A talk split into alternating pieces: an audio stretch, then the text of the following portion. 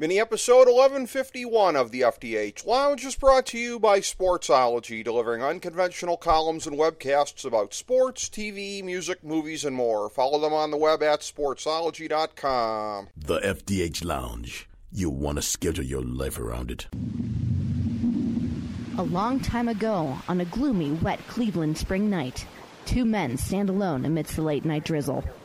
Their voices echo across the vacant station parking lot as they debate the merits of the great American radio show that have been missing for far too long. On that night, an idea was born.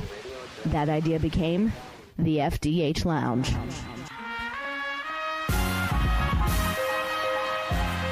Welcome to the FDH Lounge. Hello and welcome to FDH Lounge Mini Episode 1151. I'm FDH Managing Partner Rick Morris, and it's a tradition in the FDH Lounge to review some of our finest guest appearances from the last 100 mini episodes.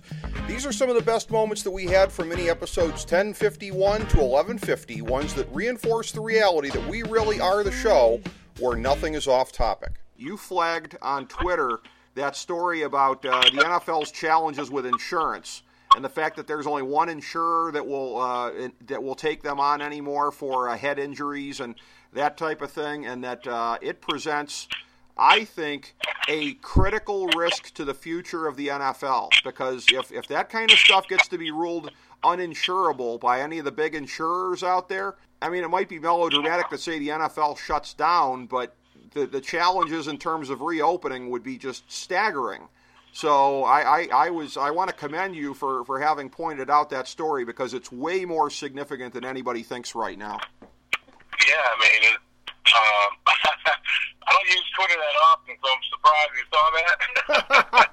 but uh, I'm I'm more of a Facebook guy. But um, I saw that, and uh, I just really really piqued my interest because you know over the next five years I don't know how long it would take for it to, uh, you know, negatively impact the game, but you know, that's a that's a that's a real problem if the the uh, insurance carriers don't don't back the the NFL anymore. Um, you know, let's leave them very vulnerable. Uh, something like that, maybe through collective bargaining agreements, you can kind of stave off those kind of issues because you can address it up front. Uh, in the case of those type of injuries, X, Y, and Z would happen instead of just leaving it up to insurance uh, battles. Um, but I'm not an insurance guy by any means, and I don't know exactly how it all works. But uh, I just know that if you try to have a uh, viable business and nobody will cover you, that's that's not good. The business climate in this country, things have been really ticking along pretty good the last two years plus, but you, you've got a real stew brewing right now. We kind of talked about this just briefly off air. You, you've got a number of different factors, uh, whether it be Brexit, whether it be the, the trade war with China, and you had noted earlier today on Twitter a little bit of a, a, little mini rally on the thoughts that that might hopefully be coming to an end. I mean, I know we've been hoping this for a while, but it hasn't happened yet. You've got that. You've got the government shutdown which just increasingly appears to be kind of uh, putting a burden on this economy. So, you know, as as you're looking at this, I mean, do all of those seem to pose a threat to you at this point in time? Some more than others. I mean, as, as you're looking at the board, basically, how do you kind of slot it out as far as the biggest risks we're facing? Well, let's triage it, and and you you outlined perfectly the the three biggies, and that is, of course, uh, you're looking at the government shutdown. That's 800,000 Americans who aren't working for the moment. And uh, yes, you can go on and say, oh, they'll get paid eventually. Doesn't matter. Their wallets are shut right now, so they are not spending at a time when all kinds of industry had expected, planned, um, anticipated that they would spend and buy certain products and engage in certain services and re- re- you know certainly spend money. You then have, of course, the tariffs on China and the steel and aluminum tariffs globally that is certainly affecting businesses who have to pay the tariffs. The, the misunderstanding a lot of people have is that it, it they think it's China paying the tariffs. Oh no no no no! It's U.S. businesses paying tariffs on Chinese goods and materials they need, use, or buy. Right. And uh, right. So then there's that, and then of course a, a kind of more of a side window issue is Brexit. The um, move between the UK to exit the European Union and what they're trying to do to make sure that's not too much of a chaotic transition. So I would say that right now, it's got to be China that is affecting things the most. Here's why. There isn't an assembly line or a supply chain in America now that isn't touched at some point by China, whether it's uh, rivets or parts or materials that they need from China to make their made in the USA products, or who knows what they manufacture in China. So it's become an issue, and I've already started to see companies. I just came from the Consumer Electronics Show, Rick, and um, GoPro. They're among the first. They've already pulled the plug. They're moving some of their U.S. bound camera production that's on the ground in China out of China. Hmm. They won't say where they're moving it, but they're moving it. Now that costs money. Not too much because they own their equipment. They just need a place. So they're they're getting rid of the warehouse where they were manufacturing. But other companies aren't so lucky. They outsource their business and their their stuff to China. And um, you know, at some point though, we do have to straddle this problem and face it head on. Uh, the China cheats, and I respect the president for trying something new but it's really starting starting to hurt companies, and I'm seeing that. When I get to the part, I, I sort of sympathize with him at a part that I really didn't think that I would. The part about the uh, rededication of the USS Missouri and going there, and where his mother was going to be front and center, and it was going to be in honor of his grandfather. Uh, and they were just sort of asking him to put aside his politics and everything like that. I, I think it's uh, fair from reading this to say that uh, his politics uh, probably don't match up very well with mine uh, nor my thoughts on family loyalty versus what he ended up doing. But this is one of those weird things, though. I almost weirdly do have sympathy for him because. Uh, particularly if he had the thoughts that he did about nuclear weapons, and he seemed to uh, have some issues with that, that, ship having nuclear capabilities. Uh-huh. His grandfather is literally the only man in the history of the planet that ever dropped the bomb and did it twice. So you, you wonder what kind of a thought that could leave in your psyche, particularly if you come to question the morality of it, as so many have subsequently. So that's a unique and sort of interesting burden to carry around. If you're completely convinced of the righteousness of it, then it's not a burden. If you're not as convinced about it, then uh, that might account maybe for some of why he uh, was as ambivalent or uh, perhaps worse than ambivalent about his family heritage. I, I think that's uh, very perceptive on your part and absolutely right. I mean, uh, you contrast Will's experience with his grandfather and the dropping of the atomic bombs with Will's older brother, Cliff. Uh, you know, the last time I took talked to Cliff, uh, you know, Cliff. Uh, first of all, he embraced his family. Uh, he is on like the board of the Truman Foundation or the Truman College or Foundation or whatever. Uh, and and at, at one point, I don't know that he actually succeeded in doing this, but he uh, was going to write a book about his grandfather uh, dropping the nuclear bombs.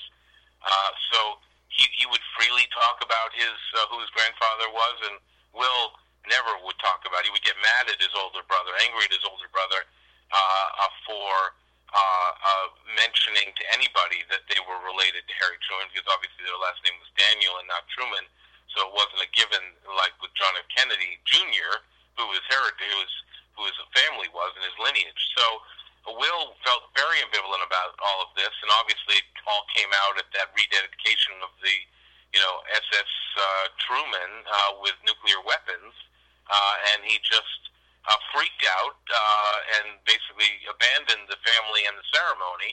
Uh, even after they had sort of spent weeks uh, encouraging him to stay calm. Uh, his, you know, the woman who went with him, who was his good friend, you know, tried to encourage him to keep it together, uh, but he just couldn't do it. And uh, you know, I think that he was a very complex guy, and I think a lot of that comes through in, in that section of the book. And one of the favorite uh, lines that he wrote, uh, which I think uh, shows just how complex he was, and you know, my youngest son uh, pointed this out uh, as well as one of his favorite lines. He wrote a letter to one of his Yale roommates uh, uh, who was living in St. Louis as a lawyer, and he wrote a letter about how he just started dating a new woman, and Will never got married. Uh, he was dating a new woman, but he now sort of made it a practice to break up with her before they really got dating uh, to get that out of the way, because he knew that at some point he wa- he wasn't com- going to be able to commit to a long-term relationship, and he was going to have to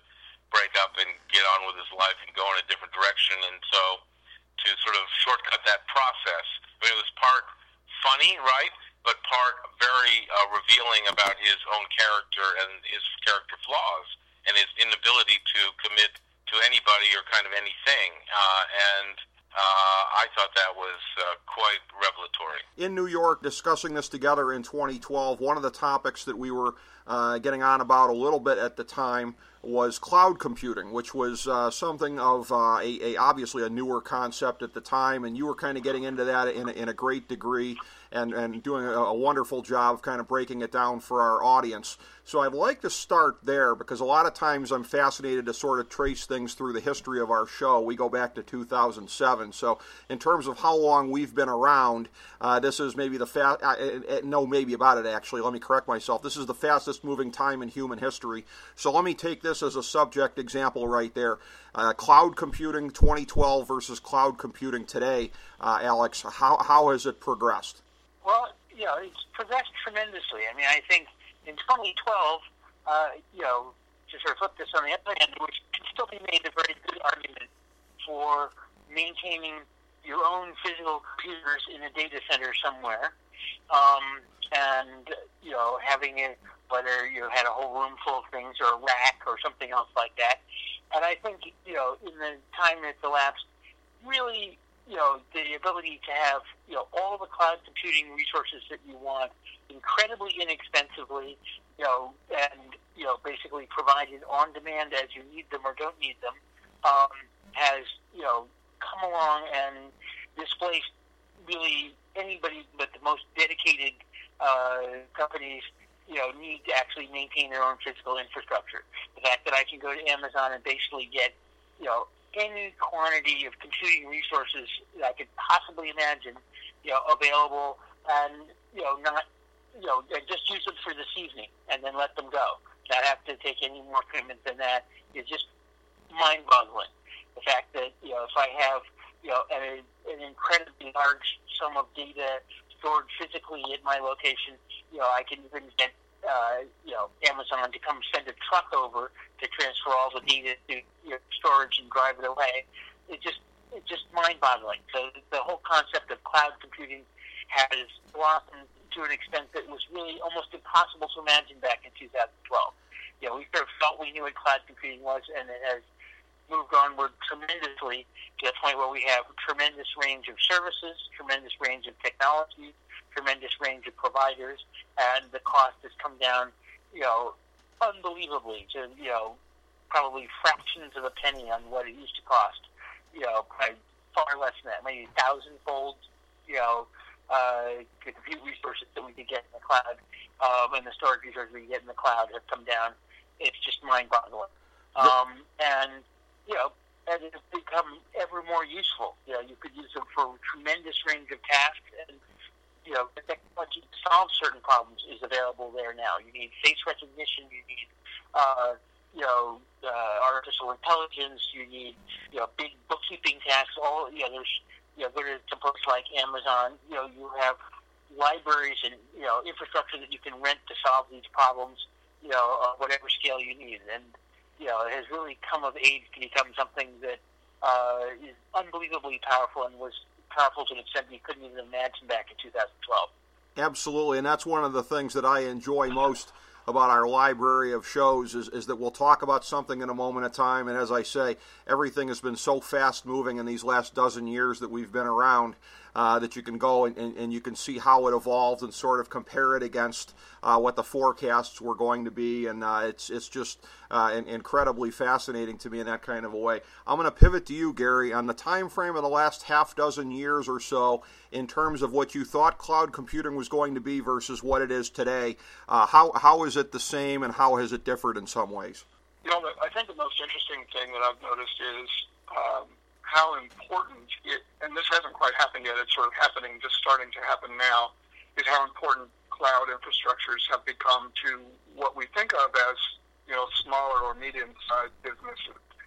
Um, in the startup world, they're very aware of this because uh, a lot of startups start out with a business model that they want to scale to essentially to a global reach, right?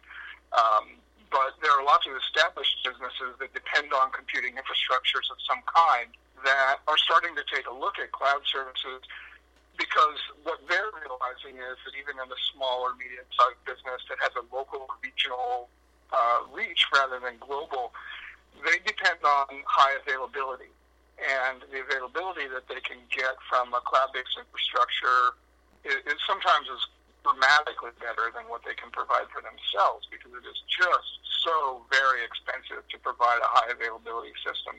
Uh, and that's actually one of the things that sort of drove the original interest in cloud computing was, uh, you know, this idea that if you're a business and you want to have a scalable infrastructure, you have to put enormous investments into things that aren't really a part of your business, and you wind up having to run your own IT shop. So, uh, what a lot of businesses are doing now is realizing uh, and I think kind of finally, you know, this, some of these opportunities have been available for a while, but I think people were sort of waiting and watching and and seeing whether this could really be a thing. So we've noticed in the last year or so there is an increasing amount of businesses who are starting to explore this, and what they what they're finding right away is, well, we have these apps that we wrote for our own business that support our business, or talk, you know, that help us engage with our customers in some way. Maybe it's an online you know, just as simple as an online way for them to buy our stuff, whatever that is. Uh, and they need to basically migrate those apps into the cloud, which is not straightforward. Uh, it, it really does require some expertise and some deep thinking about what the nature of that app is. Sometimes you need to throw the app away and start over with a different set of, of technologies in order to provide the same customer experience or even better customer experience uh, in a way that you can host it on the cloud, reduce your internal IT costs. Um, so I, I think that's probably the most interesting thing that I've been seeing. I give you an interesting example. I can't name the customer, um, but this is a customer that has a, a global type system. And this brings up another issue too, uh, and this is another driver. They had a bunch of customers in the United States, and then they started getting customers in Europe over the last probably 10 years or so that they've been in business, and they became a global company. And then suddenly Edward Snowden stuff happened a few years ago, and their their overseas customers, uh, them became very concerned about the hosting infrastructure being in the United States, and they basically said, you know, we demand that you put a data center in Europe uh, for us. So this company basically looked at their app and said, well, um, we can't really afford to run multiple data centers around the world. It's the reason, you know, the reason we were doing it this way is because we could afford to run one data center really well. We could run two or three data centers heavily if that's what you want. And they realized that re, you know, essentially re-implementing their application or refactoring it, as we say in the software world, uh, that, that allowed them to put data centers into places that were overseas that their clients could trust. And I'm not saying that they were right, uh, you know, I'm not saying don't trust the U.S. That's not what I'm saying at all. But sure. I'm saying there were customers who were demanding, demanding this. And so they, you know, they refactored their app, hosted it in a cloud infrastructure in Europe, uh, and, and there's another one in Asia. And that satisfied their overseas clients' uh, requirements for a locally hosted infrastructure without them having to replicate a really expensive data center overseas. And in fact, it worked so well that they eventually shut down their own data center and they host in the United States on a cloud infrastructure as well. I'm going to have a little bit of fun with you here based on something okay, you said. All right. Okay, because what you what you said about the electoral college. Let me condense a lot of the talking points of, of the last year into this, uh, the last couple of years into this little bit of mockery. You know, Trump Trump does nothing but shatter the sacred norms of this country. Also, we need to abolish the filibuster, the Senate, the electoral college, and we need to pack the Supreme Court. So so Trump's the only one shattering norms, huh? That's the thing, Colin. Well, I'm telling you, uh, everybody has you started playing his Mitch, game. You're all getting in the mud no, pit you know with Trump. started it? You would have got it started. It was Newt Gingrich. New, I, That's I, who you I would not. I would not disagree. McConnell is Newt, Newt Gingrich's acolyte. Yeah. Um, uh, he learned. Yeah. Now, uh, I'm I'm sorry. So basically, you have. Um, let's just put it this way: uh, a minority of the country, meaning uh, about two thirds of white people in this country, hell, less than that, sixty percent maybe, um, are not going to dictate the terms to the rest of the country forever, right? Like they can try as hard as they want to entrench minority rule. Let's call it what it is, minority rule. You know, a minority of voters has elected the president two times. Uh, we are covered by a Supreme Court that has been packed, right? What Mitch McConnell did is unprecedented in our history as a country, right? That's not a norm. that is an unprecedented power grab and a naked one. Um, so, in the long run, that will not stand, right? What you know, we will do as little damage to the constitutional order as we have to. And I say this as someone who's been talking with a lot of liberal activists for the last few weeks. Uh-huh. We're going to do as little damage to the constitutional order, but the dead hand of Ronald Reagan cannot tell a new generation how to operate.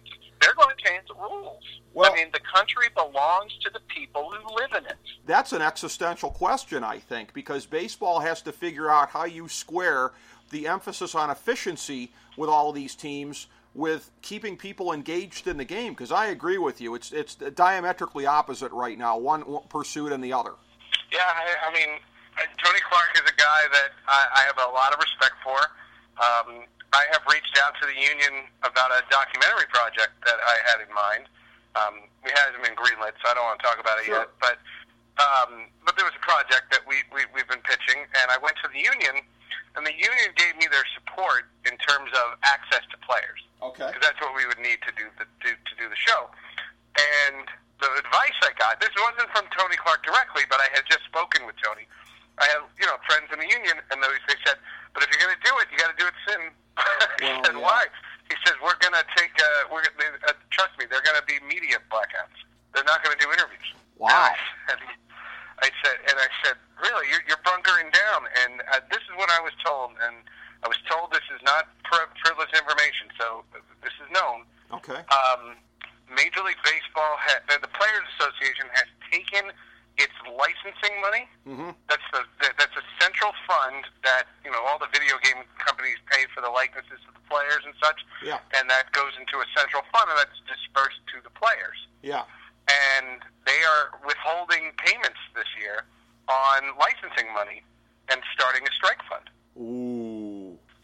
And you know, I saw that and I I just I, I wasn't that alarmed me but then this week, when you read that the union is considering walking before the collective bargaining agreement is over, I was like, sure they are. They're ready.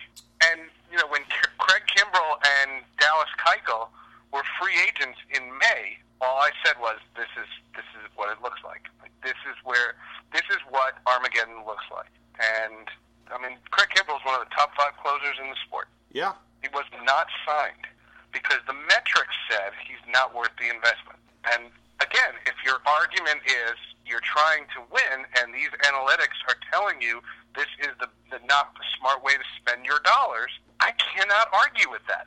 Like if I go on in a market and I say, well, the people, the host will say, well, why didn't the Brewers go after him? Well, why didn't 29 other teams go go after him? Right. Keuchel too. It's it's the same thing. So you know, this argument that you know there's a solution, there's an easy solution to this. I don't think there is, but they are bunkering down. That's why when I when I've outlined uh, baseball's crisis, mm-hmm. it's a twofold thing. There's a short term and a long term.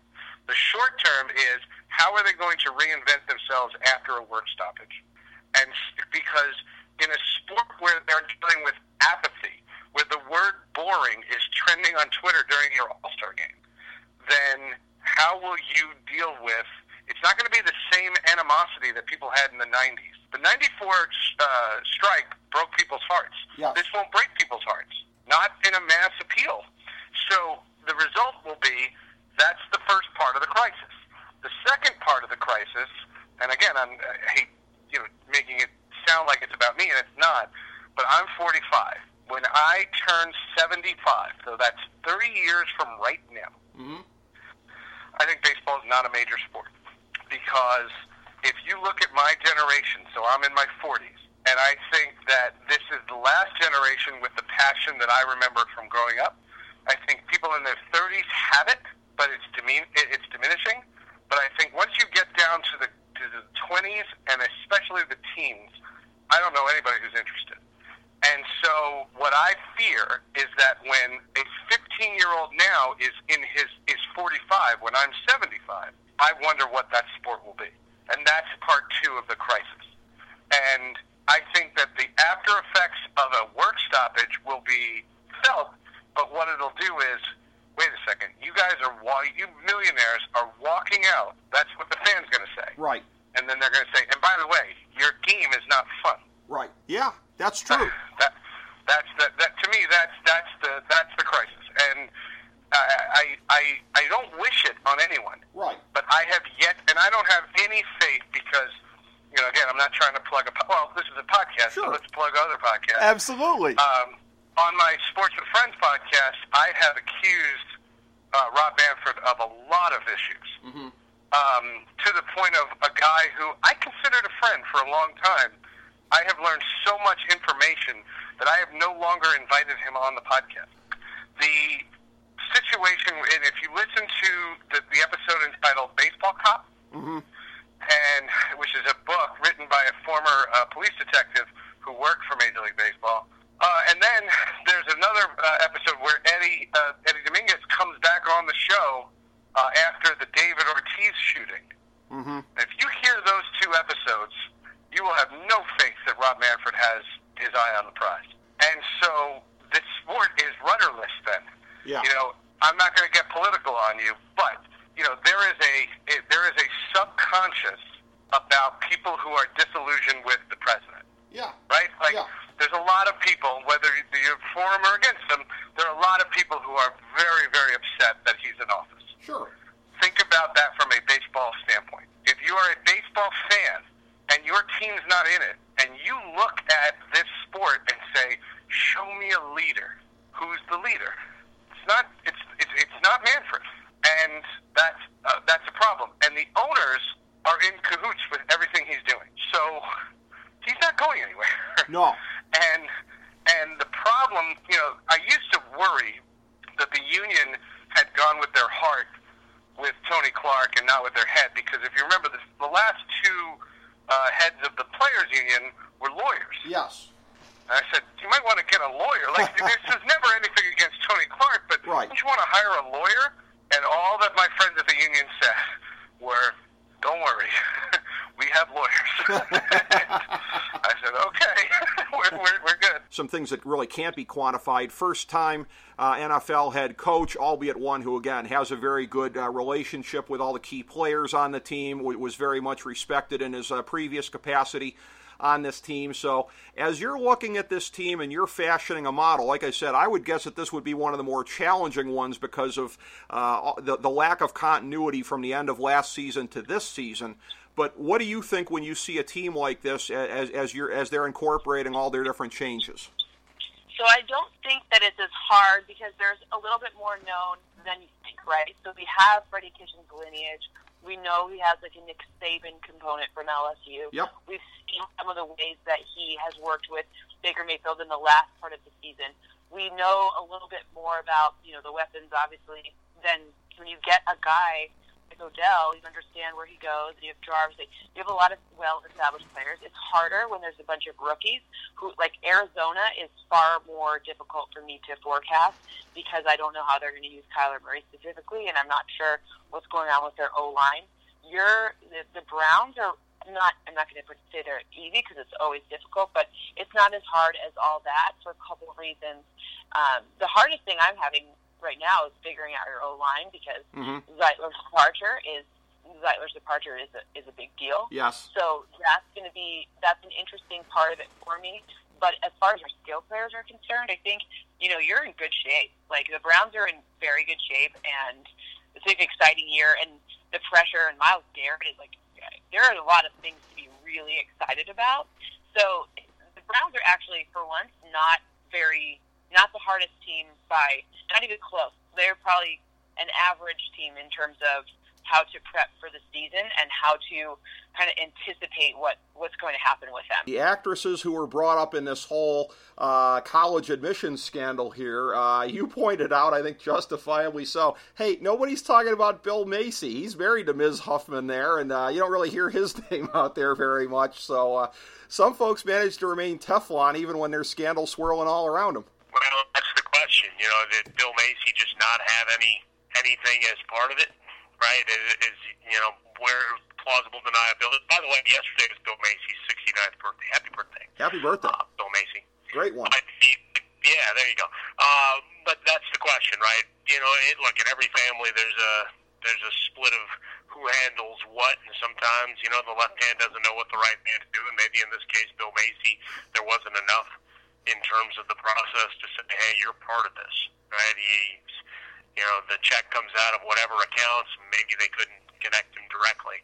Uh, and as I tried to point out, I did a quick periscope when I first heard the news because it became all the rage here in LA because of well USC being part of that, in addition to all the other scandals and problems that they have with the athletic program and going all the way through the university. You've got interim people in important jobs. Lynn Swann today, uh, or I should say, uh, for the tape uh, process on Thursday, the talk that you know Lori Loughlin's husband on a plane with the then USC athletic director, be it Pat Haden or Lynn Swann, going to Augusta.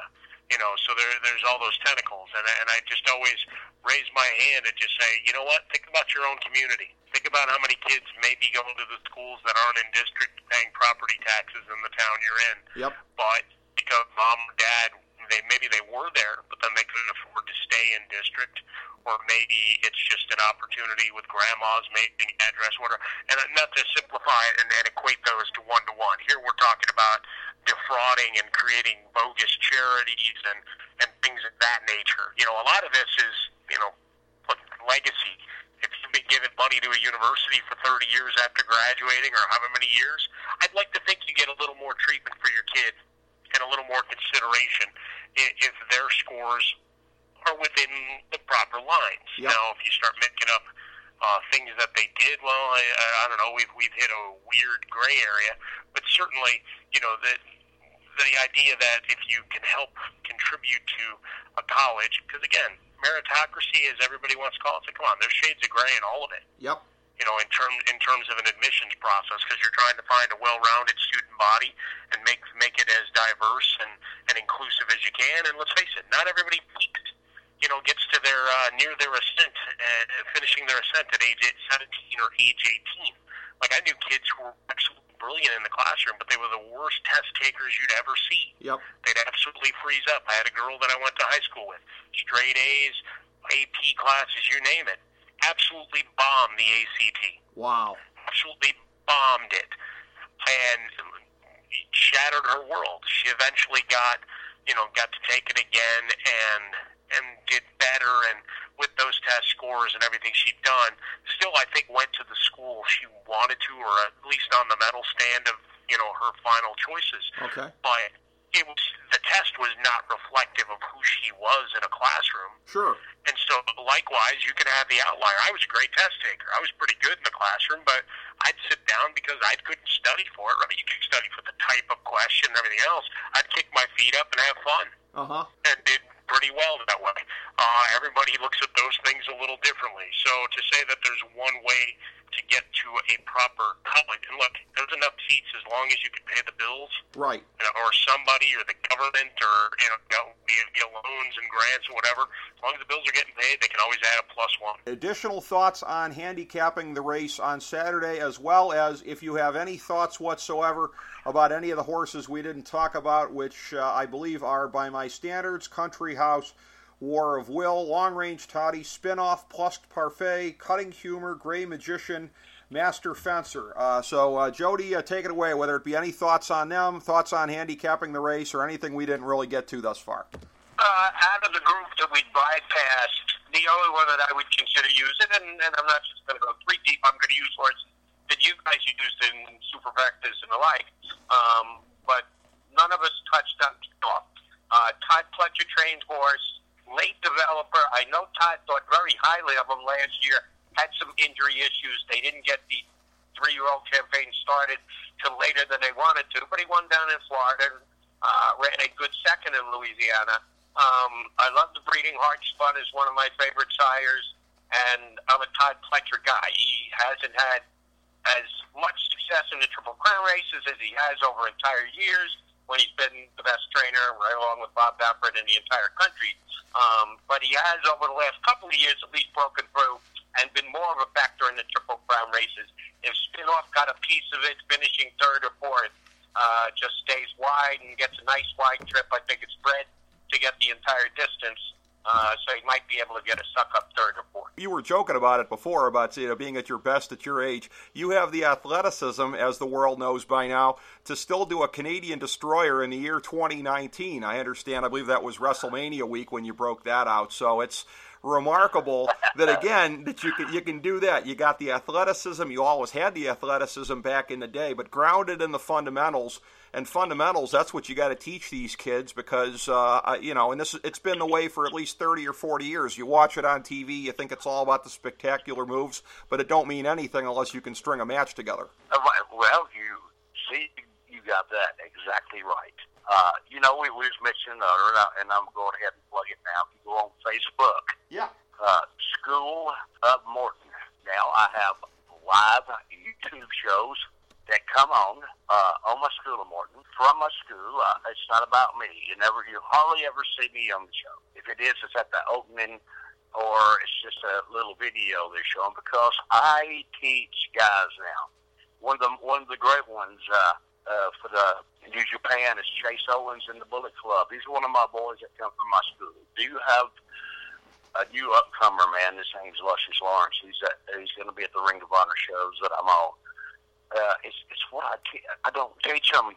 You know, it's great, but the art of our business is lost now. It's not being able.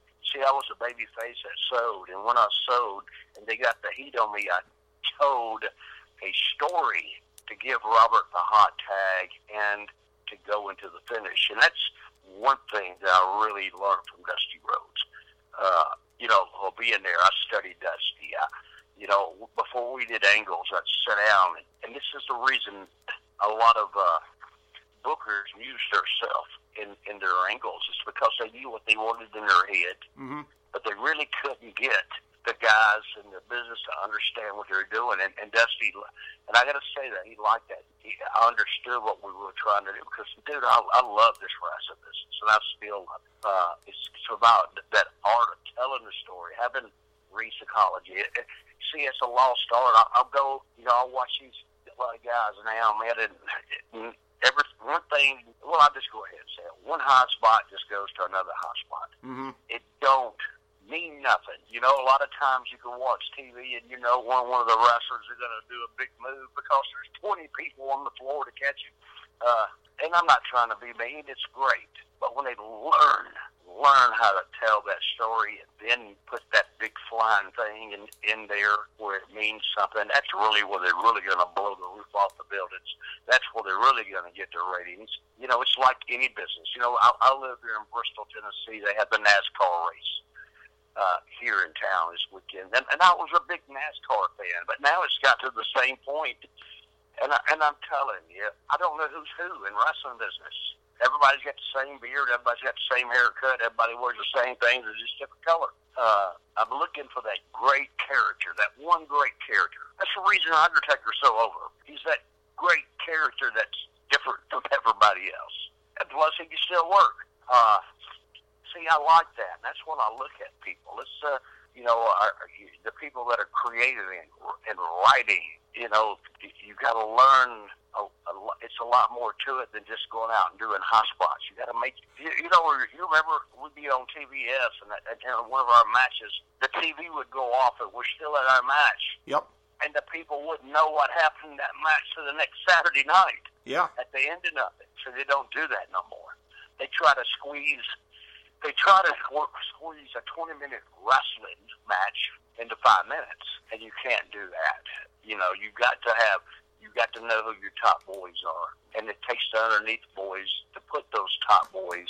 And then, you know, vice versa. Every which way it goes, any way you get to go. Everything's got to mean something. And if it don't, you know, it's not. And I'm starting to see that a lot. You know, I watched a new show the other day. You know, uh, they got kind of off into all the high spots, but then they settled it back and went back to the wrestling part. Mm-hmm. And that's the part I love about it. You know, a headlock routine in our rest of the match is really cool. You know, Yeah. uh, uh, it's a lost form of art. I see a lot of guys get lost in the match, and I always remember this. If anybody's out here listening to girl wrestler, whenever you get lost in the match, a headlock would cure everything. Just grab a headlock, start back over. The Pac 12 has rarely sent anybody to the national championship game. I think the last time was Washington, and they didn't fare so well against Alabama. So, yeah, they're, they, these are conferences that are kind of feeling the squeeze. And I'll tell you what, the ACC and the Big 12, there but for the grace of God, because if the ACC didn't have Clemson, they'd be just another conference. If the Big 12 didn't have Oklahoma, they'd be just another conference. But both of these schools have risen to that level in recent years, uh, and, and they've been teams that have been able to uh, get into the, uh, the the college football playoff, and I look for them to do it again. Well, one- one thing, Rick, we need we need to happen is we need these, some of these other teams to step up. We don't. I, I mean, I think people are getting tired of seeing Clemson, and Alabama every year in the championship. Let's let's get Michigan to step up. Let's get Oregon to step up. Let's see some a little bit of parity. Yeah. I, I don't want. To, I mean, I, I, I, it's a good matchup. but I'm tired of seeing it. When you look at the things that are unforeseen in, in the summer of 2014, there's another thing that really kind of came up that I think would, would provide one of your biggest challenges that you would have leading into the convention, and that being, I believe it was in August of 2014, you had the first of these outbreaks in the different cities. This was Ferguson at this point, uh, where there was uh, the police shooting, there was unrest, and there would be an awful lot of that. I mean, there's a little bit of distance now. I don't think it's necessarily at the point where we forget, but the, the times between then and in 2016, it was really very fevered. You- would have something happening every so often, and then unfortunately, right in the lead up to the convention, uh, you had the, the, the shooting of the police officers in Dallas. There was, uh, I believe, in Louisiana not long before then. There there was uh, and uh, there was an ambush. So a- as you're looking at this situation, this sort of societal pattern that's developing in the two years leading up to the convention, I have to say, I mean, from, from my perch of, of, of worrying about this from, from for your sake and thinking, oh, please let this go well for Ed, and please let things, as all the friends and family were, as you well know, that was one of the foremost factors, I think, that we were looking at and thinking could be an issue. So as you're going through it, what's going through your head as far as the challenges that have been put out there by this whole kind of outbreak? Well, it definitely was. Um, it was uh, quite a challenge, and uh, we knew we were going to be on a worldwide stage, so we had to pay attention to what was going on, you know, in the world uh, and in the country.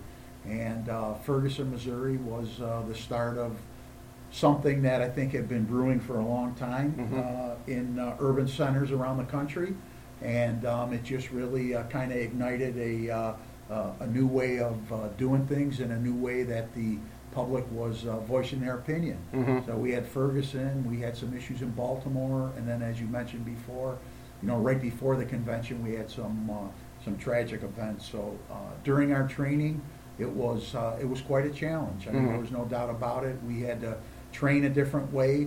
In the meantime, we were doing that. We were in the in the uh, beginning stages of being monitored by the federal government, Mhm. being placed under a consent decree uh, by the U.S. Department of Justice.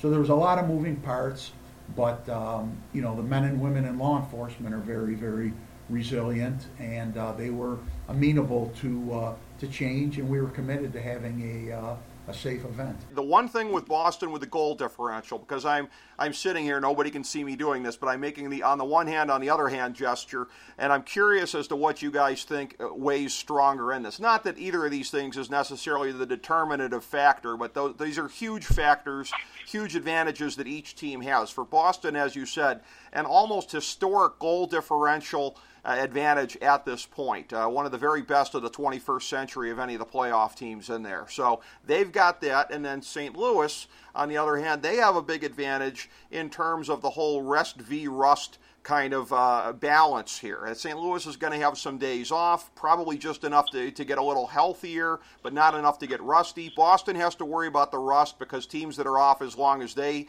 have been historically uh, have uh, not done as well, or at least have gotten off to a rougher start. So, isolating it just to those two factors, uh, Steve, uh, which team do you think uh, benefits more from their advantage?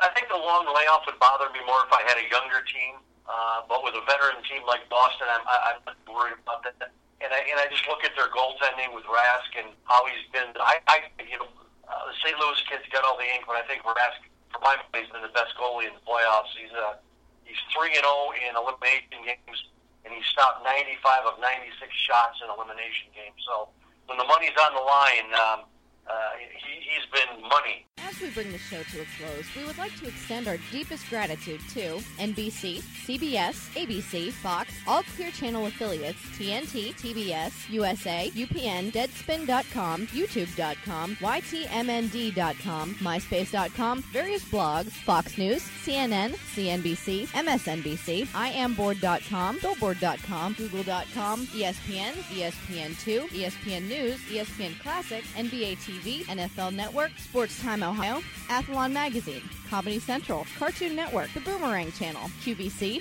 BET, The Spice Channel, Steno Notebooks, Manwich, Papermate Office Supplies, waitresses, strippers, bartenders, garbage men, janitors, microwave popcorn, the writers of The Office, Scrubs, Entourage, My Name is Earl, Oz, Metalocalypse and the Boondocks, Aquafina, and the periodic table of elements.